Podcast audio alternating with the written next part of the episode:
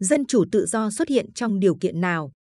Nguồn Gianni Rodriguez và Sharon Mukan Project Syndicate ngày 13 tháng 5 năm 2015. Biên dịch Nguyễn Thị Kim Phụng. Hiệu đính Nguyễn Huy Hoàng. Bản quyền thuộc về dự án nghiên cứu quốc tế. Gần hai thập niên trước, nhà bình luận chính trị Faris Zakaria đã viết một bài báo mang tính tiên tri, có nhan đề sự trỗi dậy của nền dân chủ phi tự do. Trong đó, ông lo lắng về sự nổi lên của những kẻ chuyên quyền được lòng dân nhưng ít quan tâm đến pháp quyền và các quyền tự do dân sự. Các chính phủ có thể được bầu lên một cách tự do và công bằng, ông viết, nhưng vẫn thường xuyên vi phạm các quyền cơ bản của công dân họ.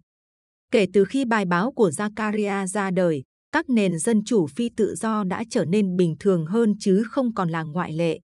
Theo báo cáo của Tổ chức Ngôi nhà Tự do, hơn 60% các quốc gia trên thế giới có nền dân chủ bầu cử, chế độ mà trong đó các đảng chính trị cạnh tranh và lên nắm quyền thông qua các cuộc bầu cử thường xuyên được lịch trình sẵn, tăng từ khoảng 40% vào cuối những năm 1980. Nhưng đa số các nền dân chủ này đều không đảm bảo được sự bảo vệ bình đẳng trước pháp luật. Thông thường, các nhóm thiểu số về dân tộc, tôn giáo, ngôn ngữ hoặc vùng miền sẽ phải chịu đựng gánh nặng của các chính sách và hành động phi tự do. Nhưng các nhóm phản đối chính quyền thuộc phe chính trị nào cũng đều có nguy cơ bị kiểm duyệt, bắt bớ hay bỏ tù sai trái.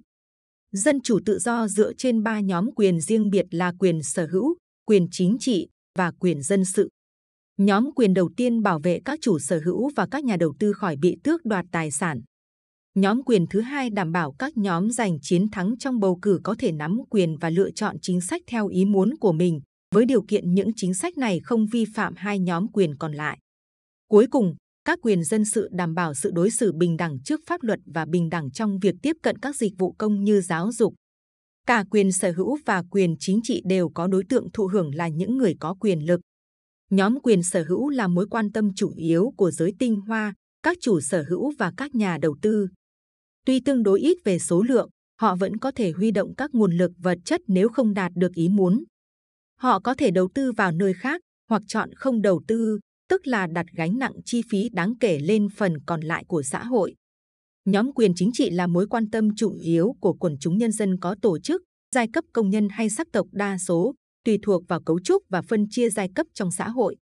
Thành viên của nhóm này có thể tương đối nghèo, nhưng họ chiếm đa số. Họ có thể đe dọa giới tinh hoa bằng các cuộc nổi dậy và quốc hữu hóa. Ngược lại, đối tượng thụ hưởng chính của các quyền dân sự lại thường là những nhóm thiểu số và không giàu có. Người cất ở Thổ Nhĩ Kỳ, người Romania ở Hungary, những người theo chủ nghĩa tự do ở Nga hay thổ dân ở Mexico thường có ít quyền lực trong đất nước của họ. Yêu cầu của họ về quyền bình đẳng do đó không có hiệu lực như yêu cầu về quyền sở hữu và quyền chính trị. Các lý thuyết có nội dung giải thích nguồn gốc lịch sử của nền dân chủ đã bỏ qua sự bất đối xứng giữa các nhóm yêu sách các dạng quyền khác nhau. Những lý thuyết này xoay quanh sự thương lượng giữa giới tinh hoa có tài sản và nhân dân lao động khi phải đối mặt với mối đe dọa nổi dậy. Giới tinh hoa mở rộng quyền chính trị và cho phép quần chúng được bỏ phiếu. Đổi lại, quần chúng hoặc các đại diện của họ đồng ý không tước đoạt tài sản của giới tinh hoa. Tất nhiên, giới tinh hoa thích một chế độ chuyên chế mà họ độc quyền cai trị và bảo vệ các quyền lợi riêng của họ, chứ không phải của ai khác. Trong suốt chiều dài lịch sử nhân loại, họ có cách để đạt được điều này. Một cuộc thương lượng dân chủ chỉ trở nên khả thi khi quần chúng có thể tổ chức và huy động lực lượng vì những lợi ích chung. Điều này khiến cho cả mối đe dọa nổi dậy của họ trước khi thương lượng và lời hứa bảo vệ quyền sở hữu sau đó đều trở nên đáng tin.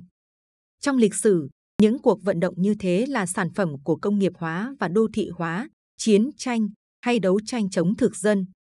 Nhưng các cuộc thương lượng này, với bản chất của chúng, lại tạo ra các nền dân chủ bầu cử chứ không phải các nền dân chủ tự do.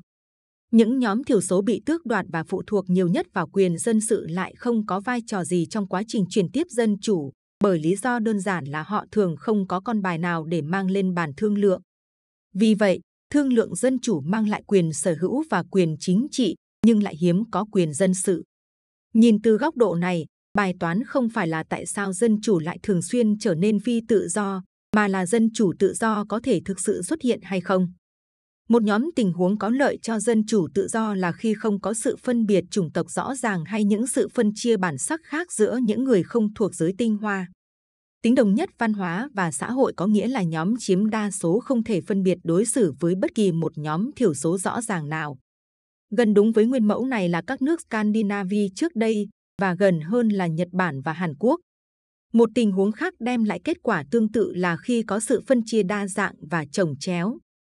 Nếu không có sự phân biệt rõ ràng giữa đa số và thiểu số, mỗi nhóm nắm quyền có thể sẵn sàng công nhận các quyền của nhóm khác vì sợ rằng chính họ có thể phải đối mặt với một giai đoạn mất đi quyền lực trong tương lai.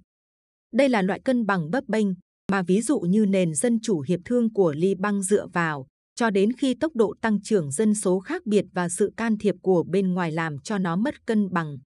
Khả năng thứ ba là sự phân biệt dân tộc hay chủng tộc rõ rệt nhất lại trùng với sự phân chia giữa quần chúng với giới tinh hoa có tài sản. Ví dụ như ở Nam Phi, những người da trắng vừa là giới tinh hoa, vừa là chủng tộc thiểu số.